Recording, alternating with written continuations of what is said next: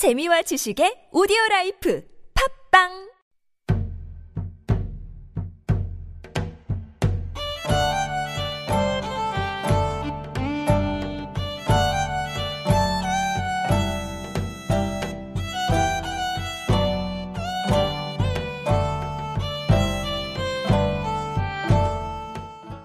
Hello, hello, hello. It is Super Radio Antique Alive, where old is gold. I'm your host, Ali, and I'm here to introduce the wonderful and wild traditions of Korea. Even if you've never been to Korea or you don't know anything about Korean music, you've probably heard of BTS. Maybe you've heard of Big Bang too. And maybe some of you are already huge fans of Korean pop music or even Korean rock and ballad music on top of that.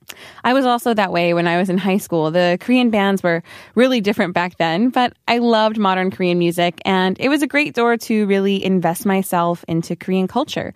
It also helped me to learn a lot about the country in general. But like a lot of people, the older I got, the kind of older my interests got too. I still listen to early 2000s K-pop all the time, but I also went further back into Korean music. I fell in love with 1980s ballads and kind of peppy pop music that really defined that era. But I also went way back to traditional Korean music. I started looking into ancient instruments and different types of singing like pansori, which is a kind of Korean operatic storytelling. I studied traditional Korean dance too, which I talked about in a previous segment, and that really helped me to understand traditional Korean music on a deeper level. Even though there are a lot of Korean instruments that inspire me, one group of instruments in particular really made an impact, and they're called samulnori. Samulnori literally translates to four things and to play. So maybe you can guess what it is just by hearing that. Or maybe you already know it. So samulnori is percussion. It's a quartet that's made of uh, four instruments, and the first one is a buk, which is a kind of barrel-shaped drum. There's a changu, which is an hourglass-shaped drum, and then there's two gong-like instruments. One is a jing, and one is a gwengwari, which is a smaller version. And all of them are really important to the sound, even though they kind of have a similar percussion um, style. If you've ever seen a performance, you can kind of understand and you can really see how each instrument kind of brings its own contribution to the group. The ring of the gongs kind of match perfectly with the drums, and they all give off this kind of satisfying hum that never seems to end. Samulnori has rhythm patterns and traditions that come from something called Pungmulgut, which is a ancient folk music of Korea. Pungmulgut is a kind of ceremonial, or some might even say religious music that you can see taking place at a shaman or Buddhist temple. And originally, Pungmulgut might also have included singers or some wind instruments, but nowadays it's more commonly seen just with the percussionists. It's also referred to as nongak, which literally translates to farmer's music, and that was commonly heard when people were wishing for a successful harvest or if they wanted to drive away any bad spirits to help the crops grow. So, since ancient Korea had a population that was 90% agricultural, it was a really nice, fun way to bring the whole farming community together through music and dance. And Nongak is so uniquely Korean that it was actually made a UNESCO World Heritage in 2014. It was usually performed outside in the village squares to give the musicians some more room to dance. Of course, there's dancing if there's music, but we'll talk a little bit uh, about that later. And there's also acrobatics, and the musicians do all these backflips uh, as they play the song. And yeah, they keep playing, they keep going while they're dancing and while they're doing flips. So you have to have a really great sense of timing in order to do everything. All of the excitement is doubled because they also wear really bright clothing. The most common outfits are white baggy pants and white farmer shoes. You might also have on a black short sleeve jacket or maybe some kind of vest and a bright, bright yellow sash around your shoulders with a blue and red sash around your waist. So maybe you can imagine it. Maybe you've seen it before, but if not, definitely check it out online and see what it looks like. The colors are the same colors that are used in Korean shaman outfits, so you can see how it really has its deep roots in Pungmulgut. But the best part of all of the outfit is the hat. The performers wear these amazing wide brim hats with a long ribbon or sometimes a kind of fluffy ball on the end, which they actually control with their head movements. I literally don't know how they can do everything all at one time. I thought I was good at multitasking, but after seeing them, I had to reconsider.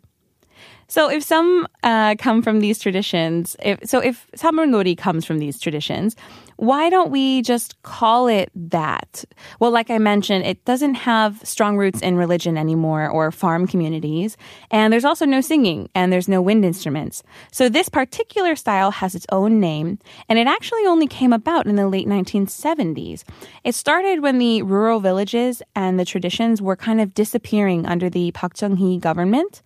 A lot of people were worried about that they were going to lose their culture or lose their traditions. So students uh, from Namsadang, which was a traveling music troupe, they started to learn the Pungmulgut songs and they adapted them to stage performances.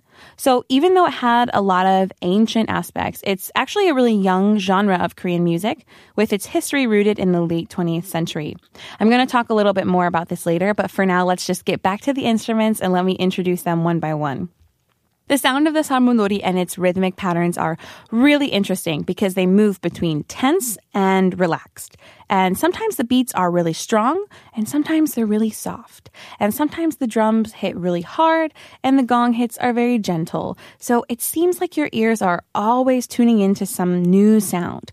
Have a listen yourself and see if you can pick up on what I'm talking about.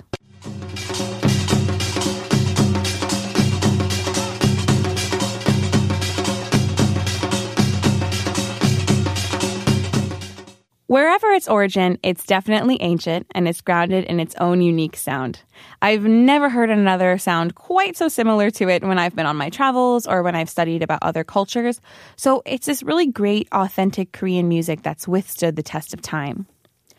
Okay, let me introduce the instruments in a little more detail. I have to do it individually because these instruments are more than just instruments. They're actually related to forces in nature because a poet once referred to them as such and it's kind of stuck around. So we've got to learn about that in order to really understand Samulnori.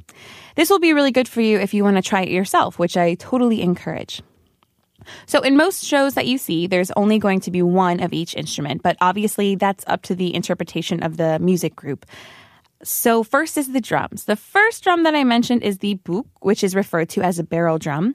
It's made from a piece of hollowed out wood with a leather strapped on both sides, and you only use one stick to hit it.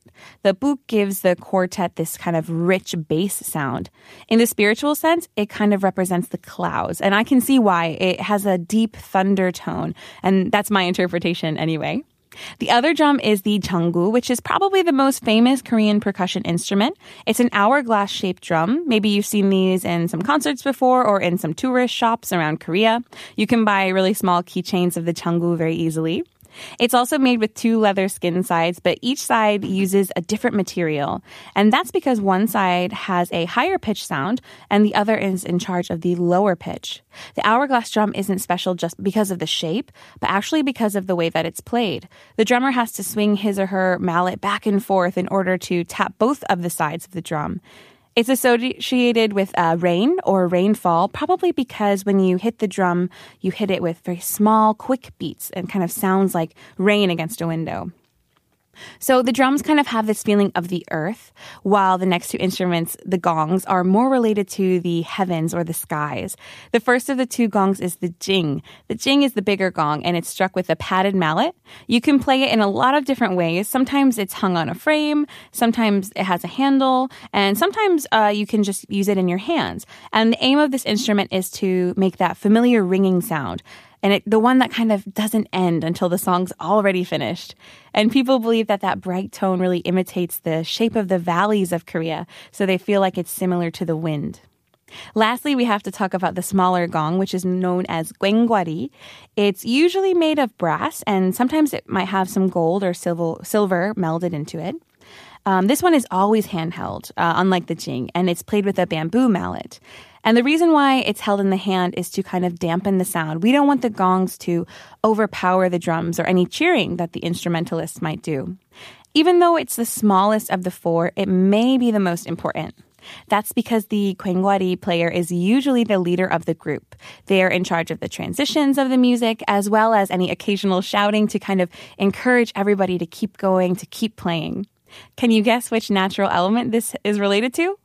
Lightning. This shocking sound of it kind of reminds me of that sudden blast in the sky on a rainy day.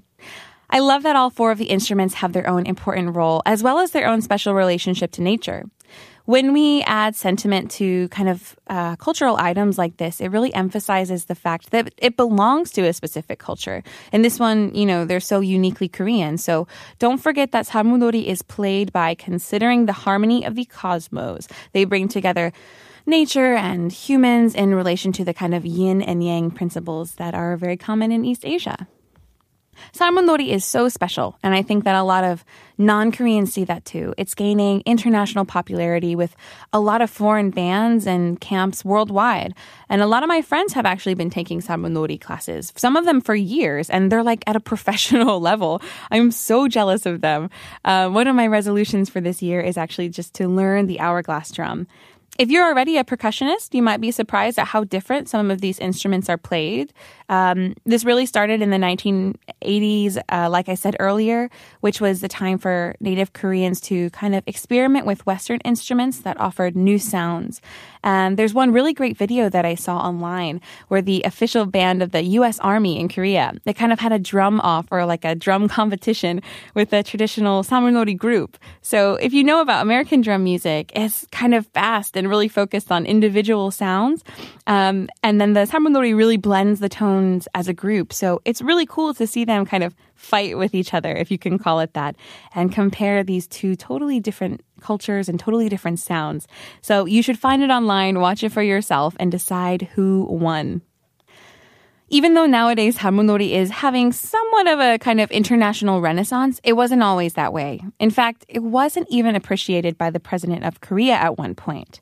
This goes back to what I mentioned earlier when student groups were fighting to protect ancient Korean culture. The former South Korean President Park Chung-hee often said that traditional music was associated with the Minjung movement, um, which very strongly disagreed with his administration. So because Salmunori was viewed as a protest against the government, anybody who played it outside could be arrested. So this led to a lot of musicians to translate the former farm and ritual music into a kind of stage show so that it could be safely presented indoors and to keep its culture maintained and it's kind of remained that way ever since. I've seen Salmunori performed both on stage and outside, and I can honestly say that outside is so much better. Some groups play the entire song on the ground, but as soon as you hear the music, you realize that it's really been made to dance to. I just like, I can't control myself when I hear it. I always want to get up and dance. Sometimes I'm the first one to do it. Uh, something about it just really moves me. And when I was watching it once from an audience seat, it was like torture because I knew I couldn't do anything except clap. Um, it's probably frustrating for the musicians too, I imagine. Even if they do decide to dance inside, of course they want everybody to join with them and, and have some fun. So if you see one outside, go ahead and join in. They'll love it. When I asked my Korean friends about their experience with Salmunori, almost all of them said that they hated it when they were kids. They were always forced to watch it or participate during school festivals. And I guess that a lot of us feel like our customs or our culture is a little outdated or kind of lame when we were kids. But now a lot of my friends say that they really regret not knowing more about their traditional music and their traditional dance. So if you have any Korean friends, maybe you can encourage them to join you in a music course or maybe go and see a Salmunori show together. It will be a lot of fun and a really great chance for everybody to learn something new. So, what do you think? Does it sound like your kind of interest? Dancing with Salmunori is some of the most fun I've ever had in Korea. I also got to do it in London a couple of times when I saw some local or traveling groups. So, if you want to give it a try yourself, you can find some programs being offered by language institutes around South Korea or some government run cultural experience classes. If you're able to read and write Korean, you can also probably easily find a Salmunori tutor on the internet for private lessons. It depends on what your level of dedication is. So let us know what you thought about this episode through an email at superradio101.3 at gmail.com or on our social media page, which is superradio101.3. If you've ever played Salmunori and you have some evidence with photos or videos, be sure to tag us. We would really love to see it. I'm your host, Ali, and this is Antique Alive from Super Radio TBS EFM. Bye!